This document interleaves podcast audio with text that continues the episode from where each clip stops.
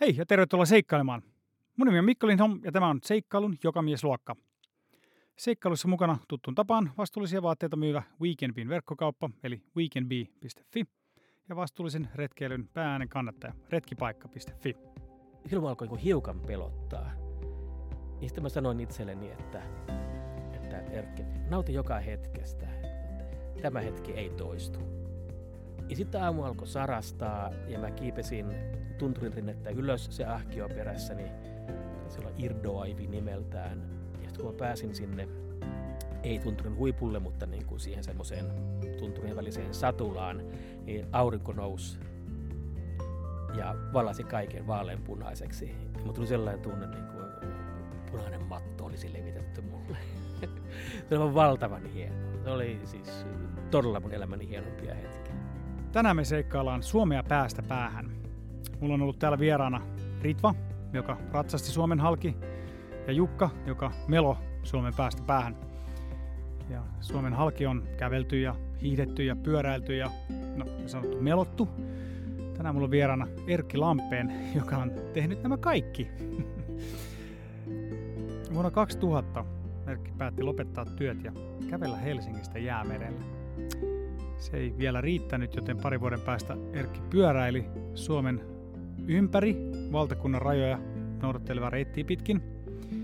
Sitten vuonna 2004 Erkki hiihti Porvosta Nuorgamiin ja lopulta Erkki Melo Suomen halki Vätsäristä jokia ja järviä pitkin Suomenlahdelle. Ja Erkki on siis tiettävästi ensimmäinen ihminen, joka on vetänyt Suomea päästä päähän näin antaamuksella näillä neljällä eri tavalla. No, mua kiinnosti tietää, että miten nämä eri seikkailut erosi toisistaan, mikä oli vaikuttavin reissu, mikä rankin, että, että, että mikä motivoi Erkkiä tutkimaan Suomea näin tarkkaan. Erkki kirjoitti seikkailustaan loistavan kirjan Neljä retkeä läpi Suomen. Kirjan painos on valitettavasti loppunut, mutta Erkin blogista löytyy päiväkirjamerkintöjä ja jotain kuvia näistä reissuista. Ja Erkki löytyy myös Instasta nimellä Erkki Lampeen. Tervetuloa seikkailu jokamiesluokkaan, Erkki Lampeen. Kiitos. Tota noin, mä tähän alkuun haluaisin pienen tarinan kertoa. mun mielestä on ollut, mä oon pari vuotta tehnyt tätä podcastia ja mun mielestä se on ollut hienointa aina se, että miten on, no, on päässyt tutustumaan hienoihin seikkailijoihin ja juttelemaan mahtavien tyyppien kanssa. Ja tähän liittyy, tai suhun liittyy semmoinen tarina, että me tota, ostettiin purjevene jokunen vuosi sitten ja ekana kesänä, kun me oltiin lähes heinäkuussa purjehtimaan, niin mun tyttöystävä kävi kirjastossa ja toi läjän kirjoja ja se toi mulle kirjan nimeltä Neljä retkiä läpi Suomen. Ja mä siinä tota, kesälomapurjehduksen ekoilla viikoilla luin sen läpi ja, ja se, se oli musta tosi mielenkiintoinen. Se, tai se tapa, millä se kuvasit tuntemuksia niiden reissujen aikana. No sitten seuraavana syksynä mä törmäsin Jukka Saukkoon, joka oli siis melonnut Suomen halki, inspiroiduttuaan sun kirjasta niin kovasti, että halusi tehdä saman seikkailun. Joo, mä haastattelin Jukkaa ja kerron tästä haastattelusta yhdelle mun tutulle meidän veneseurassa ja se sanoi, että hei, eikö se Lampenin Erkki ole tehnyt samanlaisen seikkailun. Niin, että sen venepaikka on muuten ihan teidän veneen vieressä. Sitten joku kerta mä bongasin sut siitä laiturilta ja sanoin, että sun pitää tulla ehdottomasti mulle vieraaksi tänne podcastiin. Ja nyt siis tämä toteutui, että ihan mahtavaa. Kyllä, kyllä. Kiitos. Tai on ilo ja kunnia saada liittyä niin tuota mainekkaaseen joukkoon kuin joka täällä on vierailut. Joo, kiitos. Tämä oli aika pitkä intro, joten eiköhän mennä saman tien seikkailemaan. Sä oot siis tota, kulkenut Suomen läpi neljä kertaa. Ja jos me kelataan ihan alkuun, niin mikä sai sut lähtemään kävelemään Helsingistä jäämerelle? En tiedä, mutta muistan sen ajan kyllä. Elämä oli vähän semmoisessa pysähtyneessä pisteessä. Mä olin just täyttänyt 40 ja mietin, että mitä nyt oikein tekisin elämälläni ja syksyllä olin kärsinyt, kuten joka syksy oikeastaan, niin kaamos, jos ei masennuksesta, niin kaamos rasituksesta kuitenkin. Ja sitten kevät-talvella, kun valo alkoi taas voittaa, niin jotenkin tajusin, että jotain on nyt kasvamassa, jotain. Mä en tiedä, oikein tiennyt, mikä se on. Sitten kun mä yhtenä, muistaakseni maaliskuisena aurinkoisena päivänä, kun lumet alkoi sulaa, niin kävelin tuolla Helsingin Kyläsaaressa, semmoista pitkää suoraa ohi Sörnäisten vankilan. Niin jotenkin se hahmottui mulla sillä, siinä niin kuin muutaman sadan metrin matkalla. Mä tajusin, että mä tiedän, mitä mä haluan tehdä elämässäni. Mä haluan kävellä kotiovelta jäämerelle. Et se oli ihan niin kuin, tuli ihan tuommoinen aha-elämys siinä Se tuli hetkessä. aha-elämys, että eihän ihminen ylipäätään ei, vaikka miten olisi taipuvainen oman napansa kaiveluun, niin ei tiedä, ei tunnista läheskään kaikkia niin kuin mielensä prosesseja. Että totta kai se oli hautunut jollain tavoin, että se on Ne. yhdistelmää mm, mu- muistikuvia silloin parinkymmenen vuoden takaa kullan huudonnasta jossain Lemmenjoella ja semmoista kulkuriromantiikkaa ja, ja, ja niin päin pois. Mutta tuosta on vielä, sä sait sen idean siinä hetkessä, siitä on vielä aika pitkä matka siihen, että sä järjestälet sun elämässä silleen, että sulla on oikeasti mahdollisuus lähteä sitten, lähteä, ottaa, ottaa taukoja, lähteä tuollaiselle noin pitkälle matkalle. Kyllä, kyllä. Tietysti perheettömän ja siihen, siinä elämänvaiheessa myöskin koirattoman ihmisen on niin kuin helppo, melko helppo lähteä, jos työn puolesta on mahdollista. Ja mulla oli sellainen pätkä duuni Alma Medialla ja mun äh, pomoni oli suosiollinen ja näki jonkinlaisen tavan kytkeä sen tota, Almedian palvelukseen matkapäiväkirjan kautta. Silloin blogit tuli vielä jollain tavoin tämmöistä Niin just, uutta ja hienoa niin Joo. kuin nykyään. Tai, podcastit nykyään. tai ainakin ovat olleet. En tiedä Joo. mikä on tulollaan, mutta joo. Joo. Kuinka kauan se kesti?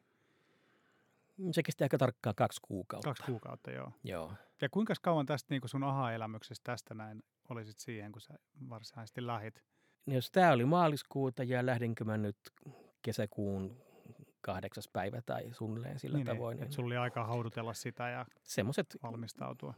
kaksi, kolme kuukautta. Joo, Joo. joo. Sitten mä aloin hankkia varusteita ja totutella itseäni pitempien matkojen kävelyyn, opetella oikeaa askelta esimerkiksi, että miten kävellään semmoista rauhallista, joustavaa, rasittamatonta askelta. Niin, niin. Oliko sulla paljon vaelluskokemusta niin kuin aikaisemmilta? Ää, no siis mä en ole mikään kovan luokan valtaja koskaan ollut, mutta semmoista sekalaista retkeilyä aika paljonkin. Joo. Joo. Esimerkiksi en ole koskaan tehnyt karhunkierrosta. en ole mäkään. No niin. Niin, Jos joku mittari on. No Suomessa on niin paljon hienoja paikkoja, että, On, on että, todella. että tota, joo, ei tarvitse välttämättä kaikkien päästä sinne. Joo, toi musta ehkä noista hienoista paikoista tuli mieleen, kun se on ehkä, toi kuulostaa jotenkin, että Suomen halki kävely, että toisaalta se on jotenkin, kuulostaa äärimmäisen tylsältä, mutta sitten myös jollain tavalla tosi eksoottiselta, että, että niinku just, että miltä tuntuu nukkua Keravalla tai jossain Mm. lusin suoran kupeessa, mistä normaalisti ajetaan 120 autolla ohi. No siis ihminen on luotu, tai evoluutio on synnyttänyt ihmisen liikkuvaksi ja, ja kävely on ihmiselle kaikkein luonteenomaisin etenemistapa. Että, Niin. että totta, helvetissä oli välillä hyvinkin tylsää, mutta sitä tylsyyttä kyllä kompensoi sitten se semmoinen, miten tunteet ja ajatukset ja unet virtasivat eri tavalla kuin kotioloissa tietokoneen ääressä istuessa tai sellaisia, sellaista elämää viettäessä. Ja mink, miten, niin kuin, miten miellyttävä on terve väsymys. Niin, Viikosta toiseen terve väsymys. Se on tosi Totta. hienoa. joo, joo.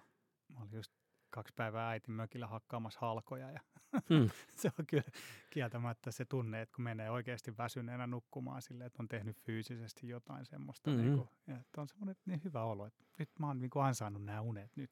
Se en, ennen vanhaa melkein kaikki elämä oli sellaista, ehkä aatelistoa ja papistoa lukuun Niin, niin, joo. Joo. Se on ihmisen normaali tila kuitenkin. Niin, onko se sitten silleen, että me tarvitaan tuommoisia pitempiä seikkailuita tai tuommoisia haasteita itsellemme, me päästään tavallaan kokeilemaan, että miltä se elämä on tuntunut aikaisemmin. No, se tietysti on yksilöllistä, mitä kukin kaipaa, mutta monet kaipaavat. Niin, Ehkä voi sanoa, että tarvitsevat. Joo. Kyllä se tekee ihmiselle hyvää. Suosittelen kaikille. Suomen halkikävelyä. No, Suomen halki tai voi vaikka kävellä Suomen halkisen kapeimmasta kohdasta, joka on Raatteen tieltä Ouluun. Musta se oli hyvä, sä muistan tuosta semmoisen pätkän, että sä sanoit just, että koska se maisema usein on niin yksitoikkoista, sä näet vain sen pienen pätkän siitä suorasta tiestä, että et se niin kuin vapauttaa sitten tavallaan sun ajatukset ja kaiken sen, että tavallaan siinä ole niin paljon virikkeitä välttämättä koko aika ympärillä, että sitten on aikaa miettiä Kyllä, kyllä. Ja siis sen tylsyyden kestämisessä on eduksi, jos on rikas sisäinen elämä. Tai jos ei ole, niin silloin viimeistään on syytä kehittää sellainen. Joo. Niin mä ajattelin kysyä, että oliko hetkiä tai päiviä, jolloin se oli tylsää, mutta ilmeisesti se oli Oli ihan, hetkiä ihan, ja päiviä, ihan oli tylsää, jo, jopa kokemusta. lähes niin kuin epätoivoon saakka. Mutta silloin, silloin se, se, sitä epätoivoista tajusin sisäistyneemmin tämä sanonnan, että armeija marssii vatsallaan. Eli kaikkein kurjimmat hetket oikeastaan oli silloin, kun ravitsemustilanne oli kehno. Niin, Sitten kun sai ruokaa, kun vihdoin löysi- jonkun kyläkaupan, joita vielä siihen maailman aikaan 21 vuotta sitten oli, ja ahmi kakun saman tien kaupan portailla, niin elämä hymyili taas. niin, niin. Pienet ilot. Pienet ilot ovat suuria iloja noissa oloissa. Joo, joo, aivan. Niin, no oliko se sellaista, kun sä ajattelit sen olevan, kun sä kumminkin aika lyhyellä varoitusajalla ikään kuin lähit sinne reissuun, niin tuntuuko se siltä, miltä sä ajattelit sen tuntuneen? Mä en enää oikein muista, mitä mä ajattelin, koska se kävely tavallaan pyyhki pois. Ei, niin, kävely pyyhki, pois tota, vähitellen ja jätti alleen sen niin kuin etukäteiskuvitelmat varmaankin. No mikä sun mielestä oli yllättävintä sit siinä? Ehkä siis mä yllätyin iloisesti omasta kestävyydestäni. Ja yllätyin iloisesti myös siitä, miten päivämatkat piteni ja miten joskus loppumatkassa pystyi, siis ei tietenkään jollekin ultrajuoksijoille yhtään mitään, mutta että pystyi kävelemään niin kuin viikon aikana useampia 40 kilsan Niin, niin. viipaleita. Reppuhan toki oli kevyt, mutta niin kuin silti oli, oli mukavaa niin kuin tuntea olevansa vahva. Se oli tosi miellyttävää. Joo. Ja sun, niin kuin sä koit, että sun niin kuin kondis parani siinä niin kuin sen Ilman muuta parani. aikana. Et e- eka, eka päivä oli vaikea ja sitten eka viikko oli vaikea, mutta ekan viikon jälkeen se helpotti. Ja sen mä kokenut muillakin retkillä. Ei nyt ehkä mikään ihan tiukka nyrkkisääntö ole, mutta et sun viikon verran kestää, että elimistö ja mieli orientoituu siihen rasitukseen ja sen jälkeen on jo helpompaa kaikki ne haasteineen ja ylä- ja alamäkineen. Niin, niin. Tuo on hyvä pitää mielessä. Itse usein on aikaa tehdä vain just semmoinen viikon mittainen vaellus mm. tai viikon mittainen seikkailu. Niin siinä tuntuu, että koko aika ei, ei ehkä pääse ihan vielä siihen semmoiseen rytmiin. Että Ei siinä no niin, ihan tästä- pääse ja on siis kuullut sanottavan, että, että tota, kolmen viikon loma tai että loman semmoinen niin kuin lyhi, lyhin aika. Että ko- kolme viikkoa on sopiva aika lomalle. Et siinä ajassa ihminen ehtii irtautua sieltä, missä hän ikinä onkaan tai mistä hän ikinä haluakaan irtautua ja niin kuin vähän levähtää. Mutta vi- viikko on, Mm. se voi olla hieno viikko, Niin, mutta Niin. siinä ei oikein pääse käymään siellä jossain toisaalla, eli niin kuin oman mielensä perukoilla. tuo onkin hyvin sanottu. Ja ehkä nyt tässä viime vuosina, tosta puri, no voidaan purjehduksesta puhua myöhemmin, mutta tota, joo, siinä on ehkä, me ollaan oltu nyt muutamana kesänä silleen hyvin pitkä pätkä purjehtimassa. Tai meil, meidän elämäntilanteeseen niin kuin hyvin pitkä pätkä purjehtimassa. Musta se on parasta just se, että kun karottaa sen, että mikä viikonpäivä ja mikä paljon kello, tai mil- millään semmoisilla asioilla ei ole merkitystä. Ja Mm. ei oikein muistakaan, että mitä sitten tekee töikseen. että, Kyllä, Mitä kyllä. Tietysti purjehtiessa on vielä enemmän niin kuin elementtien armoilla kuin hmm, kävellessä. Että kävellessä voi pitää tauon olla vaikka viikonlopun jossain mökkikylässä, mutta niin kuin purjehtiessa sitä, sitä ollaan siellä merellä. Ja niin, tietysti nyt illaksi mennään jonnekin, mutta että siinä jatkuvasti joutuu olemaan tuulen ja aaltojen sateen armoilla. nyt siinä on tilanne päällä. Siinä on tilanne koko päällä ajan. koko ajan, Joo, kyllä. Joo, Mikä mun mielestä helpottaa sitä irtautumista, Niin. että totta. että se lohdutus purjehtijoille, että purjehtijalle saattaa riittää kaksikin viikkoa irtautumiseen. Joo, hyvä. Me tota, niin miten se, miten se sun reitti meni? Sä lähit siis kotoa täältä Helsingistä ja sä päädyit Nuorgamiin. Mä lähdin itäistä uutta maatta Päijänteen itäpuolelta ja sittenhän tullaankin Savoon. Ja sitten Oulujärven keskeltä en uinut, turvauduin lossiin. Se oli ainoa konevoima, jonka katsoin, katsoin tuota luvalliseksi. Eli lossi meni Manamansaloon ja sieltä jatkoin sitten Kainuun kautta Itä-Lappiin ja Saariselän paikkeilla sitten yhytin nelostien, vai onko se nelostie? Mm, joo, Se, Niin. joka nyt sinne pohjoiseen vie. Joo. Ja sieltä sitten niin kun Sevettijärven kautta tuonne Näätämöön ja sieltä Norjan puolelle, kunnes tuli suolaista vettä. Miten sä olit sitä reittiä tutkinut? Olit sä, menit sä siis polkuja pitkin vai painelit sä niin kuin enemmän niitä isompia teitä pitkin tai teiden varsia pitkin? Et miten sä olit päättänyt sen reitin? No mä, tää on ihan lonkalta heitetty arvio. Siis mä arvelen, että, mä, että mulla olisi ollut puolet kävelystä asfalttia, Joo. neljännes äh, hiekkatietä ja neljännes vaellusreittiä. Tässä voi olla itsepetosta sikäli, että asfalttia ehkä oli kuitenkin enemmän. Niin, niin. Joo. Mutta tota, oli. Toki mä siis katsonut karttoja paljon. En, en enää muista, että ol- oliko Google Mapsin reittisuunnittelu silloin vuonna 2000 vielä olemassa, mutta netti toki oli olemassa. Ja sieltä mä sitten tsekkailin karttoja ja, ja päädyin siihen, että taisi sillä niin kuin sopiva. Joo. Ei ainoa mahdollinen, mutta sopiva. Mikä sun mielestä siinä oli vaikuttavinta?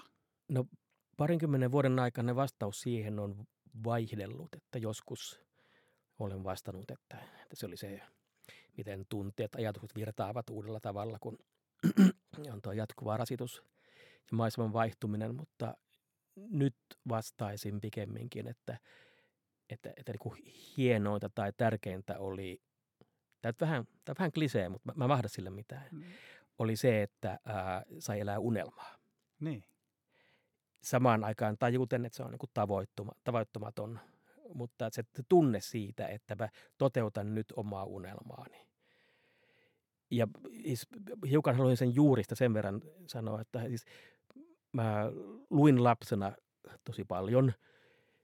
Ja tota, siis sadut ja seikkailukirjathan niissä, siis matka on Joo. semmoinen arkkityyppinen juttu, että matka, Joo. seikkailu. Ja tota, siinäkään suhteessa mä en ole koskaan oikein aikuistunut, että, että jos mulla olisi jatkuva lähtemisen halu, niin mä haluan johonkin ikään kuin toiseen maailmaan, vaikka mä oikein hyvin tiedän kokemuksen perusteella jo, että itseään ei pääse pakoon. Kaikki murheet ja minuuden puutteet seuraavat siellä mukana. Ja että ei siellä perillä ole niin kuin mitään. Niin. No se on jäämeri ja, ja mitä missäkin, mutta, mutta ei se siltä voi ole ihmeellistä. Mutta se, mikä on ihmeellistä, on se niin kuin lähteminen ja se jostain syvältä tuleva tunne, että siirryt johonkin toiseen maailmaan, niin omaan sisäiseen toiseen maailmaan, niin tietenkin samalla kohdata sen ulkomaailman ja siis kaikki pihtiputa mummot, jotka tarjoaa vettä ja pullaa ja tuommoista noin, mutta että se on matka aika monella tasolla mulle tommonen. Ja oletan, että se pitkälti pätee kaikkiin pitkän matkan reissaajiin. Joo. Harva ehkä, harva ehkä osaa pukea sitä noin hyvin, hyvin sanoiksi, että mitä se on, mitä siellä päässä odottaa. Olihan se hieno. Niin, no, ihan varmasti. Okei. No kerro, miltä se tuntui. Mm. Siis olihan se eräänlainen juhla kerta kaikkiaan. Oli, oli ylipäätään oli juhlaa, kun ylittää Norjan raja ja oli, oli, oli juhlaa tulla siihen tota, Näätämöjoen rantasuistoon siihen Mikkelsneessin paikkeelle ja niin kuin huomata, että tuo meri on oikeasti suolasta. Ja heittää vaatteet siihen mennä uimaan ja sitten nähdä, miten tota, sieltä jostain jäämereltä tuuli tulee pitkistä vuonoa ja niin kuin vesi muuttuu mustaksi ja vaahtopäiseksi. Ja niin kuin tuli sellainen tunne, että no, nyt mä oon tullut maailman ääreen. Niin. Ja sitten sillä todella siis kevyenä kuin kuivan kesän orava ja superkuntoisena kapusin tunturiin ja niin kuin se tuntui hiukan lentämiseltä. Ja oli, oli se hienoa. Niin. Sitten mä poltin sikarin, enkä ajatellut mitään. Olin vain. Miltä susta tuntui palata sitten takas kotiin ja arkeen sen jälkeen? Tai minkälaista sun arki oli sen jälkeen? No sitten mä palasin postiautolla, muistaakseni Kittilän tai Rovaniemellä sieltä lentäen kotiin sitten ja tota, ää, oli jotenkin kummallista ja vähän niin oli, oli, oli, oli, oli väärää lentää, kauan se matka nyt kestää, kolme varttia tai jotain, lentää sen maiseman yli, jonka kävelemiseen oli kulunut kaksi kuukautta. Se oli ihan niin älytöntä. Se oli... No sitten palasin duuniin. Elämä jatkui. Siis olin täynnä sankaruutta. Siis olin, olin turvonnut sankaruudesta. Ja siis äh, kun ihmiset kysyy, mitä kuuluu, niin tietenkin, no, kerroin sitä kävelystä ja niin kuin pitkään jälkeenpäin, siis jopa vieläkin huomaan joskus aloittavia lauseet, että silloin kun kävelin Suomen päästä päähän, se voi olla ihan perusteltua, mutta aina mua nolottaa se, se niin kuin oma hyväisyys no, ja, ja koettu sankaruus, joka siihen liittyy. Näin vastoin, siis tuo on mieletön saavutus. Siis hyvin harva ihminen on ton, ton, ton tehnyt. Niin. Aika harvaan tehnyt ja olin toki niin kuin iloinen siitä tiedosta. Kyllä se varmasti niin kuin tuntuu hienolta olla kummin osa sit hyvin pientä porukkaa, joka semmoisen on tehnyt. Kyllä, kyllä. Se, sanotaan, siis, epäilemättä kaikilla ihmisillä on omat itsetunnon niin kuin vuorenhuiput ja sitten rotkot, niin se ja myöskin ne tulevat retket ja niihin liittyvä sankaruus, niin se kyllä se jonkun verran niitä rotkoja ikään kuin siloitti. Niin kuin niin. Mä, niin kuin, oli mukavaa havaita olevansa jollain tavoin niin kuin vahvempi ja pitkäjännitteisempi kuin, ja niin kuin kaikkiaan niin kuin pystyvämpi kuin oli kuvitellut olevansa. Joo. Mutta siitä pari vuotta siitä, niin sä lähdit uudelle reissulle sit, sillä no kertaa pyöräilemään. Niin... Se oli 2000, joo, äh, kolme vuotta. Sitten mä aloin, kun se oli niin hieno kokemus, niin mä aloin miettiä, että mitä muita keinoja kulkea Suomea päästä niin. päähän. Ja ajattelin niin koiravaljakkoa ja ratsastusta, liasvoimaahan sekin edellyttää. Ja tota, no sitten hankin hyvän retkipyörän ja kolmen vuoden päästä pyöräilin Suomen ympäri, mutta tota, se oli vähän pettymys. Se matka tai tuli nopeasti pyöräilemällä verrattuna kävelyyn. Ja ehkä mä olin odottanut samanlaisia hurmion hetkiä kuin mitä se kävely tuotti. Mutta niin kuin, se on vähän kuin leffojen jatko-osa, että harvoin, harvoin ne ylittää sitä ykkösosaa. niin. Halloween viitonen. Niin. Tuleeko siinä jotain ennen näkemätöntä? Ensimmäisellä kerralla nimensäkin mukaan kaikki on niin kuin uutta ja niin kuin mm. koet, ne, ko, koet ne ensimmäistä kertaa ja varmaan aika vähän mitään semmoisia oletuksia, että minkälaista sen kuvittelee olevan. Niin, niin mutta sulle oli siis tuon reissun jälkeen, sulle oli selvää, että sä haluat, sä haluat jotenkin Mä haluan lisää. kokea sen uudestaan. Kyllä, kyllä. Joo. Mä haluan sen tai jotain samanlaista. No miten se pyöräily? Siis sä pyöräilit Suomen ympäri? Mä pyöräisin, mä Et... länsirannikkoa. Joo ylös ja sitten siellä, no tietysti ihan siis Ylä, Ylä-Lapissa on niin vähän teitä, että mä sitten joudun kokkamaan Norjan puolelle ja sieltä sitten niin kuin jäämerelle. Käsimer, kä, käsivarresta. Niin käsivarren poikki vähän sen, niin kuin, muistaakseni siinä Enontekiön hetan paikkeelta niin kuin sinne pohjoiseen Norjan puolelle ja tota, sieltä sitten taas niin, niin kuin Nuorgamiin ja, ja sitten taas Suomen itärajaa pitkin takaisin Joo. etelään. Joo. Mutta sen sä koit, että matka eteni liian nopeasti. Se eteni liian nopeasti. Tietysti matkaa tuli reippaasti enemmän kuin kävellessä ja sitten matkaan kului ehkä noin kuukausi. Niin. Ja siis kyllä siinä siis perse oli lujilla. Et se ei... Totta kai kävellessäkin rinkka hiertää ja jalkoihin tulee rakkoja, mutta niin kun, se on vain niin kuin luontaisempi tapa – useimmille ihmisille. Totta kai ihmisillä pyöräily on luonteva tapa, mutta mulle se ei vain oikein sillä ei ollut. Ja. Et se oli vähän semmoinen, se oli sellainen välityö tässä. niin, niin. okei. Okay. Toki siis mä olin iloinen ja ylpeä sieltä tehtyänne ja vi- viimeinen pitkä siivu Lappeenrannasta kotiin oli tota, siinä jo välillä polki vähän hämärän rajamailla, että siinä pääsi vähän jotain niin kuin rajojaan koettelemaan. Mutta se, se ei ollut niin kuin suuri reissu. Ja, ja tietynlainen semmoinen keräily vietti ehkä myöskin sinne heräsi, että, tota, että mä päätin, että ne tavat, joilla mä seuraavaksi kuljen. Joko Suomen ympäri tai päästä päähän on siis hiihto ja melonta. Ihmiset alkoi ehdotella mulle kaikenlaista, että sähän voisit niin. kengurukepillä hyppiä Suomen päästä päähän ja potkukelkalla. Oletko koskaan sanonut kontata Suomen päästä päähän? Ja tiedätkö, nyt harmitti ihmisten tyhmä huumori, olivat varmaan kateellisia mulle sankaruudestani. Ää, ja sitten joku sanoi, että sä voisit hiihtää Suomen päästä päähän. Ja pyörittelin päähän, että ei, ei, ei, ei, ei, liian kova juttu. No, kyllä siis vaan niin. sekin tapahtui. Joo, joo. Se ei, ei tapahtunut itsestään, mutta tapahtui. Niin, niin. No hypätään sitten siihen hiihtämiseen. Mitä mä ainakin tuossa kirjasta ymmärsin, niin se oli tota, eri tavalla vaikuttava reissu siis pyöräiltyä, niin mä olin jo kypsynyt ajatukseen, että kyllä, kyllä mä hiihdän. Niin, niin, että sä olit sitä kypsytellyt. Kyllä mä olin kypsytellyt ja, ja se oli niin kuin selvää. Että, tota, ja se alkoi vaan se... siitä, että joku sanoi sulle baarissa, että hei, Joku, joku kaveri jossain bileissä sanoo, Niin. Mutta saattaa olla, että siihen hiihtoon vaikutti se, että kun se pyöräily, pyöräily oli vähän semmoinen pettymys, niin mä halusin, että kyllä jotain niin kuin rankkaa. Niin. Täytyy nyt vähän kompensoida sitä pyöräilyn tuota, pannukakkua jollain tavoin. Ja sitten tuntuu, että no kyllä se hiihtoajatus on aika rankka. Et, et, et siitä mä en oikeasti tiedä, pystynkö mä siihen. Se, se oli, mulla oli aika selvä, että pystyn kävelemään, niin päivän selvä, että pystyy pyöräilemään, jos ei tule tapaturmaa. Mutta en mä sitten hiihdosta tiennyt, että Niin. pystynkö mä siihen. Mutta rupesin keittiössä rakentamaan ahkiota ja, ja tuota, tutkimaan erilaisia suksivaihtoehtoja. Ja sitten mä lähdin Niin, kyllä. seuraavan vuoden kevät-talvella Joo, Porvoosta hiihtämään. joo. Ja kyllä se talveen liittyy niin paljon kysymysmerkkejä, niin kuin sanoit, just ihan varusteiden suhteen ja vaikka ylipäätään lumitilanteen suhteen On. Etelä-Suomessa, että on, pääseekö se edes No hiihtämään. Etelä-Suomessa ja lopuksi Pohjois-Suomessa, koska se oli jo huhtikuun loppupuolta, kun mä tulin sitten aikanaan Aivan, perille. Niin, niin. Että siinä saa välillä hiihtää jo ihan niin kuin varvikossa. Mutta joo, siis talvellahan tietysti tarvittava tavaramäärä on paljon suurempi. Joo. Ja, ja on kylmä ja märkä aiheuttaa ihan toisenlaiset haasteet sitten. Että, et kyllä, siis noista retkistä se oli mennen tulle raskain. Se myös kesti pisimpään, yli, niin kuin reippaasti yli kaksi kuukautta. Joo. Ja se on ainoa, josta mä niin kuin jälkeenpäin ollut vähän epäuskoinen, että teinkö mä sen oikeasti.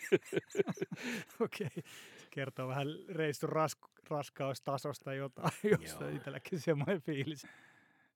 Miten sä sitten valmistauduit siihen, siihen reissuun muuta kuin rakentamalla ahkiota keittiössä?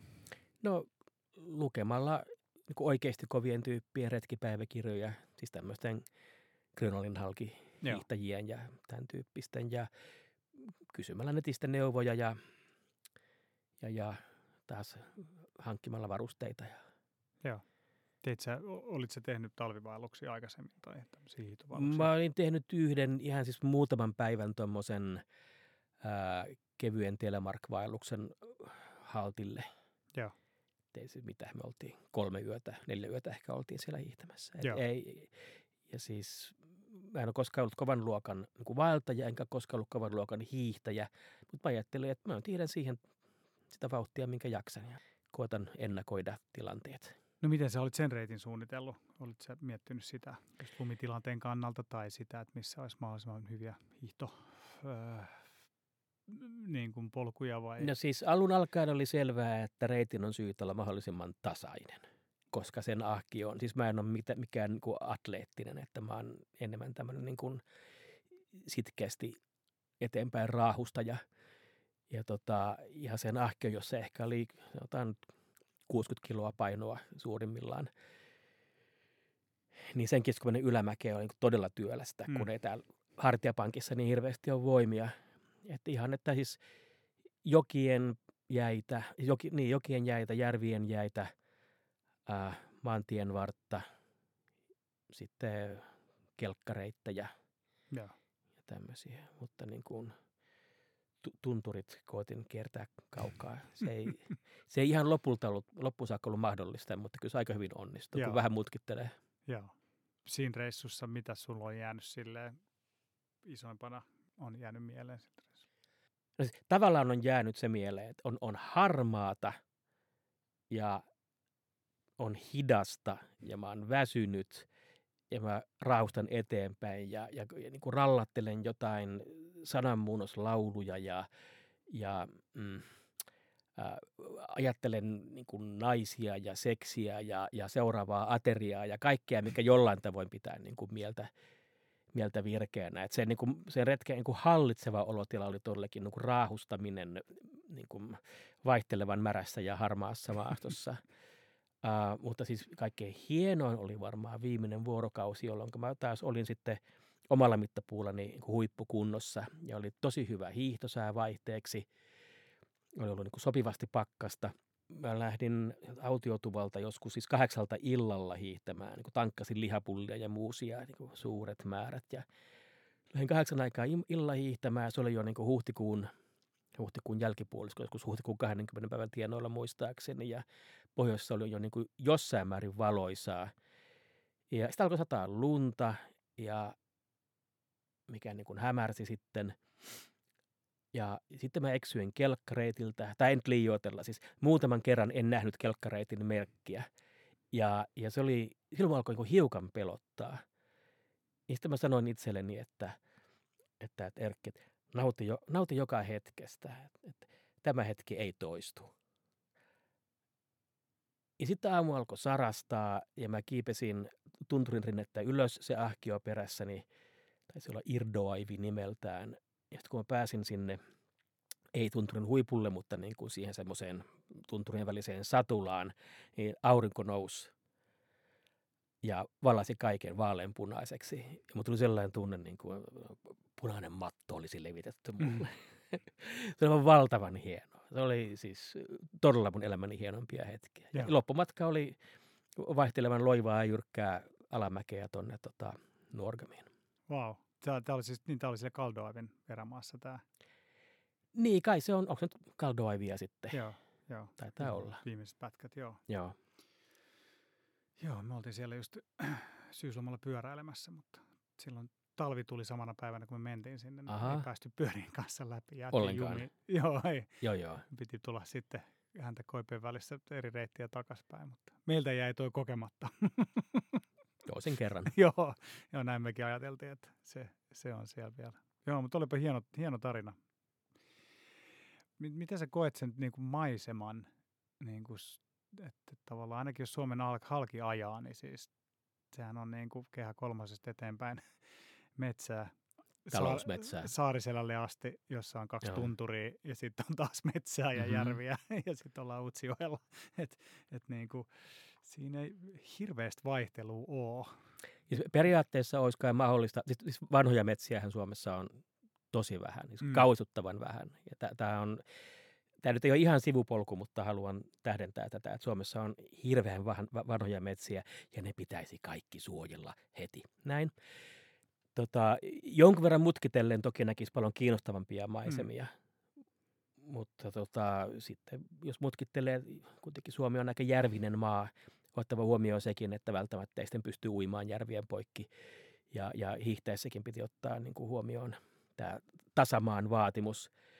Joo, Suomihan on enimmäkseen talousmetsää ja ojitettua suota, ja, mutta ei kokonaan. Hmm. Jo, jo, en mä, ja, Välillä tulee hieno joenmutka niin, tai, tai joku vanha sitä, petäjä ja niin. se tuntee onnellinen puunhala ja sitä nojaa siihen vanhaan petäjään niin. ja, ja, ja kokee luontoyhteyttä. Joo, ja en sano sitä, siis Suomihan on maailman kaunein maa, vaan ehkä se maisema vaihettuu aika silleen pikkuhiljaa. Että Joo. Sait sä hienon, hyvin ketjutettua sitten tavallaan ne joet ja järvet sille, että sä löysit semmoisia hyviä reittejä sieltä. Sain missä... aika hyvin. Että niin kuin Porvonjokea ja sitten kuitenkin Lahden Vesijärveltä sinne niin kuin Päijänteen latvoille. Itse asiassa siinä meni suunnilleen koko Etelä- ja Keski-Suomi. Niin, niin aivan. Jonnekin Joo. melkein Pihtiputalle saakka pääsi enimmäkseen järvien niin, jäitä. Niin, niin. Välillä joutui hiihtämään tien vartta, mutta kuitenkin. Joo. Ja sitten taas sieltä alkaa, onko se sitten Keski-Pohjanmaa tai mitä se onkaan, niin sekin on vielä melko tasaista. Lopuksi niin kuin Lapissa Ounasjokea pitkät, pitkät matkat. Niin, niin sitähän pääsee tosi, tosi pitkälle ylös. Pääsee niin. pitkälle, niin. kyllä. Joo. No Lappi tietenkin on hieno, maisemallisesti hienoa, mutta mikä, jääkö Etelä-Suomesta tai Keski-Suomesta jotain semmoista paikkaa mieleen niin maisemien puolesta?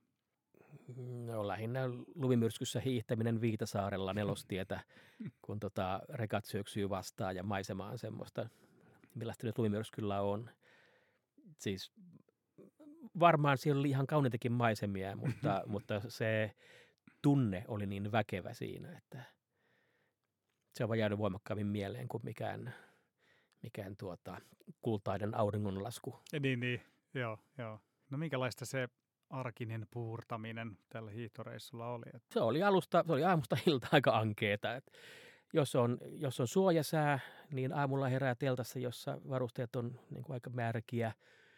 Jos on pakkasyö, niin, tulee, niin päivän kamalin hetki on se, kun täytyy tulla ulos makuupussista. Että kaikki jotenkin ankeeta ja sitten mä koitan ajatella, että kyllä talvisodassa oli pahempaa ja puren hammasta ja keitän aamupuuron ja syön rusinoita ja leipää ja juustoa ja keitän kahvin. Ja se oli vähän semmoinen, että tämä nyt on vain tehtävä. Ja sitten kun, kun on kyllin vakuuttunut siitä, että tämä on vain tehtävä, niin se ei oikeasti ole niin kamala. Niin, niin. Että siis voin sanoa, että, että, että objektiivisesti se oli ankeeta, mutta subjektiivisesti se ei ollut ihan niin ankeita. No millä sä perustelit sit itselle sen, että, että tätä nyt jatketaan? Sä olet ilmeisen hyvin motivoitunut. Mä olin päättänyt ja se oli musta jotenkin niin hullu hanke. Että kyllä mä on kuullut siis, tai tiesin, että ihmiset on kävelleet, ainakin oletin ihmisten kävelleen Suomen päästä päähän ja, ja niin kuin varmaan, siis totta kai sitä pyöräilijä, että se nyt, pyöräilyssä nyt ei ole mitään ihmeellistä eikä eksoottista sillä tavoin. Mutta mä ei, mun tiedossa ainakaan ei ollut, että kukaan olisi hiihtänyt Suomea niin kuin etelärannikolta Nuorgamiin saakka. Että niihin aikoihin oli tämmöinen itärajan hiihto, mutta siinä siis latukone tai kelkat teki sille porukalle valmiiksi aina päivän ladut ja, ja tavarat hullika jossain autossa ja sillä niin. tavoin. Se keskihyttiin vaan siihen, että onpa kivaa tällainen hiihdellä. Joo. Mulla ei ollut kiva hiihdellä. Paitsi loppumatkasta, kun kunto kohdin, oli välillä kivaa niin, hiihdellä. Niin, niin. Mutta jo, siis jotenkin se, tuntuu, että tämä on niin mahdottoman rajoilla ja ehkä enemmänkin, Joo. niin hitto, katsotaan. Tuliko sinulle sellaisia hetkiä, että nyt, nyt tämä riittää, että nyt mä otan bussin kotiin? En muista, että olisi tullut, koska mä, mä olin kokenut ne jo äh, kävelyretkellä. Niin. Mä, mä tiesin, mitä se on. Mä olin, mä olin kokenut sen jo. Niin, niin. Mä tiesin, että tarvitaan vaan ruokaa. Tai, tai lepoa, mielellään molempia. Joo.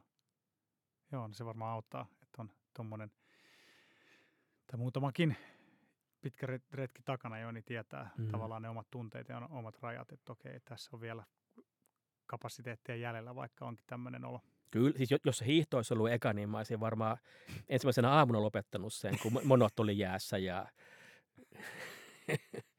Joo. Joo. Toimiko sun varusteet sitten kaikki hyvin?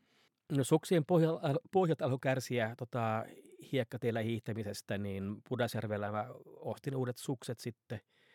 Ja tota, vähän oli jalkinen ongelmia. Mulla nyt kun olen 60 jo täyttänyt, niin tota, on jalkaterissä sellainen nivelrikkotyyppien ongelma. Ja mä niin kun muistelen, että silloin hiihtoretkellä se al- alkoi, antoi niin kuin ensimmäisiä merkkejä mm. itsestään. Mm et en, en tiedä liittyykö se niihin monoihin ja sitten kumisaappaisiin. Mutta tota, jalkineet on tärkeät ylipäätään. Jalkineet on ihan älyttömän tärkeät kävelijälle ja hiihtäjälle. Ja jalkineet eivät mulla olleet parhaat mahdolliset. Minkäla- jos sä nyt lähtisit, niin minkälaiset jalkineet sä ottaisit? No mä en lähtisi. Niin sä et lähtisi, okei. Okay, niin. mä, mä, mä oon miettinyt tätä kyllä. Mä, mä, mä oon miettinyt, mitkä olisi parhaat jalkineet, mutta tota, mä tulin siihen tulokseen, että mä en tiedä, joten pitäisi alkaa kartoittaa sitä niin, niin, muilta hiihtäjiltä. Kuitenkin siitä on aikaa melkein 20 vuotta, että niin, materiaalit on kehittyneet sillä tavoin. Mä, mä ottaisin, jos mun olisi todellakin pakko lähteä niin pelastaakseni maapallon ilmastonmuutokselta, mun pitäisi hiihtää taas Suomen päästä päähän. Sitten mä ottaisin selvää jalkineen asioista. Onneksi ei tarvitse. Joo, mahtavaa. No hei, sitten tämä neljäs retki, eli melonta. Niin. No meillä on oli ollut mielessä jo aikaisemmin ja sitten kun mä siinä tota, huhtikuussa lähellä vappua 2004 mm, köröttelin junassa etelään ja katselin tota, Pohjanmaan tulvia jokia. Mä katsoin, että oikois hienoa olla kanootilla tuolla, että kyllä vielä yksi retki, että mä, mm. mä melan Suomen päästä päähän. Ja sitten mä en muista, oliko mä silloin tietoinen, mutta ainakin tulin pian tietoiseksi siitä, että kaksi suomalaista tyyppiä, joiden nimet on unohtanut, oli avokanotilla meloneet tuolta josta, vähän niin kuin Nuorgamin suunnalta aloittaneet ja Kotkaan he olivat sitten tulleet. Ja. Mä ajattelin, että okei, nämä on yksin tehtäviä retkiä. Ää, avokanottia, tai kanottia joutuu kuitenkin kärräämään ja niin kuin raahamaan metsässä ja kajakki on nopeampi, helpompi hallita yksin, kevyempi, niin mä otan kajakin. No se vaati vähän enemmän niin kuin pohjatyötä tai kartta, karttojen tutkimista, vai oliko sulle selkeä se lähtökohtaisesti se ajatus? Kyllä se jonkun verran vaati. Suomessa kuitenkin kulkee yhtenäinen tie Helsingistä Nuorgamiin, mutta tota, yhtenäistä vesireittiä ei ole. Joo. Et siinä joutuu katsomaan sitä, että, että missä me joudumme melomaan ylävirtaan ja mitkä on ne vedenjakajaosuudet. Joo kyllä mä kävin sitten katsomassa, skouttaamassa jossain tuolla, se maanselkä, joka on siinä Oulujärven eteläpuolella, että mistä ihmeestä mä täältä pääsen tulemaan. Mä kävin siellä edellisenä kesänä, silloin vedet oli korkealla, todella korkealla välillä. Mä katsoin, hienosti pääsee, hyvä. Niin. Ei mitään ongelmaa näin. No sattuu olemaan sitten niin, että se 2006 oli, tämän joku meteorologi voi varmaan korjata, mikäli olen, väär, mikäli olen väärässä, mutta se oli niin kuin Suomen rekisteröidyn historian niin kuin vähäsateisin tai kuivin kesä tai jotain Joo, tämmöistä. Et se, se ei ollut ihan Melojan unelmakesä, täytyy sanoa. Kivet tuli tutuiksi. Kivet tuli tutuiksi ja sitä kärräämistä ja kanotin kiskomista ties missä tuli laskujeni mukaan muistaakseni jotain 120 kilsaa. Niin, niin. Toki edin osa kärräämistä, jälleen tutuksi tullutta nelostietä, Joo, suurin osa siitä, että mikä nyt ei niin kauhean raskasta ole. Mutta, joo. mutta että ne vedenjakajaseudut oli kyllä aika haastavia tuossa suhteessa, kun vedet oli niin matalalla. Joo, joo. Oliko sulle alusta lähtien muuten selvää, että sä teet yksin nämä, niin kuin loputkin reissuista, että se, Oli joo, oli joo. En, en muista. Siis ylipäätään mä tykkään retkeillä yksin ja on ehkä, nyt kärjistän hiukan, mutta vähän niin, että, tuota, että pitää olla niin kuin, vähän hullu lähteeksi tällaisen retkelle ja kuka nyt haluaa hullun kanssa viettää kahta kuukautta. Tämä on liiottelua, mutta tässä on jonkinlainen totuuden siemen. joo. Olit se melonnut aikaisemmin, että oliko se sitten taas uusi aluevaltaus sulle? No, olimme vähän, Joo, en paljon. Sen verran, että tiesi, miten melotaan. Oli, mä olin liittynyt melontaseuraan ja ollut alkeiskurssilla ja, niin, niin. ja joillakin retkillä. Että tota, Tuot se kyllä rohkea, että sä lähdet sitten niin, opettelemaan melontaa. vaatiiko se nyt ro- rohkeutta niin kauheasti? Ehkä päättäväisyyttä. Ehkä päättäväisyyttä. Näin. Siis jo mun mielestä tuommoinen siis avomerimelonta on pelottavaa. Ja toki koskimelontakin voi olla pelottavaa, mutta no, sisävesillä on yleensä ranta kuitenkin melko lähellä. Mm. Että, No, minkälaista se koskien laskeminen oli sitten? sitten tuliko siellä, tai matkallahan on kumminkin jo niin kuin isoa, isojakin koskia, niin miten? Se oli hauskaa. Ainakin siellä Kemijoen Itähaaralla ne oli aika maltillisia ne kosket sitten. Ja tota, en kaatunut. Oli hauskaa. Jos olisin kaatunut, niin toki olisi jäänyt mieleen vähemmän hauskana. Ehkä olisi nyt, nyt ehkä hauskaa, mutta ei Niin. silloin. Niin, niin.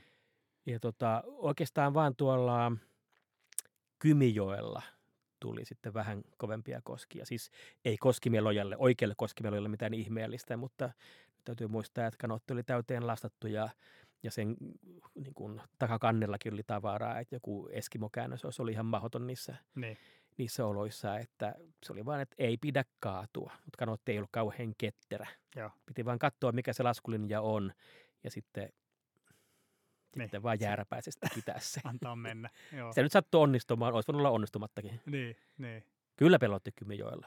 No, oliko sitten, kun sä pääsit Suomenlahteen, niin oliko sulla semmoinen olo, että nyt, tää on, nyt mä oon seikkailun seikkailu? Niin, sitten mä tulin kauniin päivän iltana Kotkaan ja kun tajusin, että seikkailu on seikkailtu, niin tota, se oli liikuttava hetki. Kyllä siinä tota, silmäkulma kostuu ja toinenkin. Että niin kuin nyt nämä on tehty. Niin, Totta kai mä tiesin, että jos mun on mahdollista, niin mä retkeilen edelleenkin, mutta että kyllä se jonkinlainen haikeus oli, koska se oli, ne oli mulle tärkeitä. Mun Joo. pienen elämäni pienessä mittakaavassa hyvin tärkeitä. Joo, se ajallisestikin, jos sä ensimmäinen oli 2000 ja No, kuuden vuoden 2006, sisään niin, niin, niin, Joo. se oli kuuden vuoden tämmöinen Joo. rupeama, joka on vaatinut aika paljon päättäväisyyttä ja suunnittelua ja, ja Mm. kärsimystä. Kärsimystä kyllä. Kärsimykset palkittiin. Niin. Mitä sä koet, että ne seikkailut on, muutti sua? Tai mitä niistä tarttu sulle käteen sitten niin kuin arkeen? No ainakaan seikkailun nälkä ei tyydyttynyt niistä. Et ehkä aikaisemmin mainitsin itsetunnon, niin kyllä se niin kuin joku semmoinen, ehkä ne vakauttivat tota, vähän epävakaata itsetuntoani jollain tavoin. E, Ne on vaikuttaneet mun kirjoittamiseen. Kyllä, kyllä. Siis, kun mä palasin sieltä kävelyltä, niin sitten mä kirjoitin tota, mm, Helsingin Sanomien kuukausiliitteeseen siitä jutun. Ja sitten sen myötä siis Kodin kuvalehden päätoimittaja luki sen ja heillä oli kolumnistin paikka vapaana ja hän ajatteli, että oo, tuossa on mies, joka kirjoittaa tunteistaan ja sitten mut värrättiin sinne, mä olin siellä 12 vuotta. Joo. Että kyllähän se on toki, toki vaikuttanut. Joo, mutta et niin tosiaan seikkailun nälkää noin neljä seikkailua ei tyydyttänyt, että Ei. sä oot sen jälkeenkin seikkailut ympäri Suomea ja Seikkailen niin kauan kuin jaksan. Tietysti jak- jaksan ja voin. Ja tietysti eihän sekään ole mahdotonta, että joskus jonain päivänä huomaa se tyytyväinen elämäänsä ilman seikkailuakin. Se on mahdollisuuksien rajoissa. Pidän sitä hyvin epätodennäköisenä. Mutta tuota, mm, no kyllä mä kuuluu, että jotkut kyllästyy purjehtimiseenkin, mutta silloin mä epäilen, että taustalla on joku muita syitä. näihin. niin. Purjehtiminen on niin hienoa, että mä ajattelen, että on, niin kuin, on käytännössä mahdotonta ihminen ihan vaan siihen kyllästyä, että jotain täytyy olla Niin taustalla. jotain siinä. muuta sitten Niin. taustalla. Niin. Joo. Esimerkiksi liian kallis koneremontti nimimerkillä. No, mutta onko se kyllästymistä vai ainoastaan niin kuin helvetinmoinen harmin aihe? No se on nyt tällä, just tänään on helvetimoinen harvinainen, mutta eipä se Mm. rahalla niistä selviä. Mm. Mutta niin, purjehtiminen. Mä en tiedäkään sun purjehdushistoriaa. Me ollaan siis nähty laiturilla ja nähty Onaksessa ja nähty Niin. muutamissa paikoissa, mutta tota, kuinka, No se koska ostit siitä- veneen? Ta- tajusin perineeni isältäni avokanootin, joka oli mulla sitten joitakin vuosia, montakin vuotta käyttämättömänä. Sitten mä muistin, että mulla on semmoinen ja keksin, että mä teen tästä purjekanootin. Ja sitten mä ryhdyin väsäämään siitä ihan vaneria ja bilteevan pressua ja muut tämmöistä amatöörimäistä. Ja teinkin sillä retkiä. Peräti Södersärin majakalle saakka ja sieltä takaisin ja sitten kaivopuiston, kaivopuiston edustalla se tota, kölisysteemi hajosi tuhannen päreiksi ja mä niin kuin, suunnilleen niin kuin kölikainalossa konttasin rantaan sieltä ja ajattelin, että no nyt tämä, tämä projekti on nyt nähty. Että joko mä rakennan tästä todellisen purjekanootin tai sitten mä lopetan nämä merihommat tai sitten mä hankin purjeveneen. No, sitten mä hankin purjeveneen. Niin. Sitten mä hankin purjeveneen ja, tota, ja, ja, ja, ja, siis totta kai mulla on ollut suuria haaveita siitä. Se on, se on pieni vene, mutta hyvin merikelpoinen ja vakaa ja sellaisella tai lähes identtisellä on kierretty maapallo. Ja mä en usko, että mä lähden kiertämään maapalloa, mutta kyllä mä sinne jonnekin lähden. Niin. Jonnekin. Siis on suolaisempaa vettä, on saatava maistaa. Joo, se on muista purjehtimisessa niin hienoa, että vaikka purjehtisi ihan tässä lähimerellä, niin tota, kun se meri on rajaton, niin, niin tietää, että tuosta Mm. pääsee, tosta pääsee niin kuin aivan, niin Tosta pitkälle pääsee- kuin, aivan niin pitkälle kuin haluaa. Cap Hornia kiertämään. Joo. Se on hurja ajatus. Niin, että ne lähtee, ne lähtee tästä näin, ne jotka on, Niin on. kie- kiertänyt maapallon, ne on lähtenyt tästä samasta satamasta ja ne Niin on on, niinku se- näillä se- samoilla se- veneillä mennyt ja siinä on jotain semmoista, mikä on todella, vaikka ei ikinä lähtisi Tallinnaa pidemmälle, niin se on kyllä, se on huikeeta ajatella, että Se on, se on niin niinku pisin mahdollista. matka, jonka maapallolla voi tehdä. Niin, Niin. niin. Ajatus siitä, että olisi kiertänyt maapallon, on siinä jotain semmoista, että, että kun nyt ihminen, niin käytännössä avaruus on kuitenkin meiltä, meiltä, ei kaikilta, mutta Niin. niin. meiltä poissuljettu, niin, niin maapallon kiertäminen purjehtimalla olisi se kaikkein suurin retki, mutta se ei ole, se ei ole mun retkeni. Ainakaan vielä. Mä en usko, että mulla on aikaa. Joo. Mä oon tähän loppuun usein kysynyt, että mitä olisi semmoisia paikkoja, joita sä haluaisit suositella kuulijoille. Paikka, johon haluaisin palata uudestaan, on Costa Rica, Okei, okay. koska sen luonto on aivan huikean monipuolinen Joo. ja ihmeellinen. Mutta en voi sitä suositella, koska en voi suositella lentämistä. mm. Mutta jos joku tulee purjehtineeksi Costa Ricaan, niin jo, hyvää matkaa. Sitten paikka, joka nyt on melkein Suome, tai joka ennen sotia oli Suomea, niin jotenkin mä oon aina kaivannut jäämerelle. Joo. Että se, se ajatus siitä, että kä- kävellä kotiovelta jäämerelle, niin kyllä siinä taustalla on joku semmoinen, että on niin kuin äärimmäinen pohjoinen. Siinä on jotain hirmuisen hienoa. Niin seisoo siellä niemen nokassa ja, katso, ja, ja niin katsoa pohjoiseen ja tietää, että seuraavaksi ää, pohjoisnapa. joo, niin, niin, että maailma loppuu tähän. Maailma loppuu tähän. Et Tällä erää maailma Joo, loppuu joo. tähän. Mutta tota, nyt pysy, pysyäksemme todella Suomessa, niin kun mä oon purjehtinut, mä usein teen joka kesä ainakin yhden retken länteen ja yhden retken sitten itään. Ja tuolla aivan idässä Ulkotammio, Mm. joka on siis osa Itäisen Suomenlahden kansallispuistoa, joka on siellä melkein nykyisen Venäjän rajalla. Asioita mun on vaikea sulattaa, koska mun vanhemmat on Viipurista ja näin. niin tota, se on hieno paikka. Se on, se on hieno siis sekä luonnon puolesta, että sielläkin on vähän niin kuin Suomen, Suomen reunalla. Voin allekirjoittaa kyllä tuon. Ja musta jotenkin se rajan läheisyys ja kaikki se tekee mm. siitä jännän paikan silleen ajatuksellisesti. Se on syysyönä hienoa tota, kivitä sinne näkötorniin ja sitten ruveta bongaamaan valoja.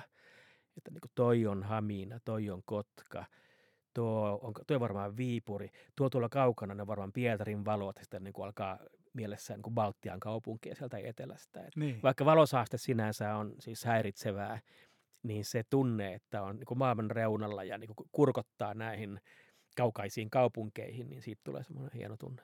Kiitos Erkki, että pääsit vieraaksi tänne. Tämä oli ihan mielettömän inspiroiva keskustelu ja me oltaisiin voitu tehdä varmaan neljä jaksoa tästä näistä sun seikkailuista. Mutta okay. oli mahtava jutella sun kanssa. Kiitos, oli samoin oli hauskaa. Okei, okay, kiitos. Kiitos Erkki ja kiitos kaikille teille, että olitte jälleen kerran mukana täällä seikkailemassa mun kanssa. Kiitos myös kaikista palautteista. Laittakaa, laittakaa lisää palautetta tulemaan seikkailun Jokamies-logan Instassa. Sitä on ihan mahtavaa lukea ja se auttaa mua parantamaan tätä podcastia. Sitten ei muuta kuin like and subscribe. Eli tota, muistakaa suositella podcastia frendeillenne somessa tai ihan livenä. Saadaan seikkailun ilosanoma leviämään.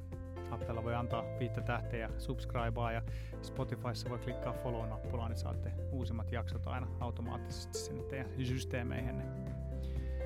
Kiitos kaikille. Ensi kerralla uudet seikkailut. Siihen asti. Seikkailemisiin! Jakso.fi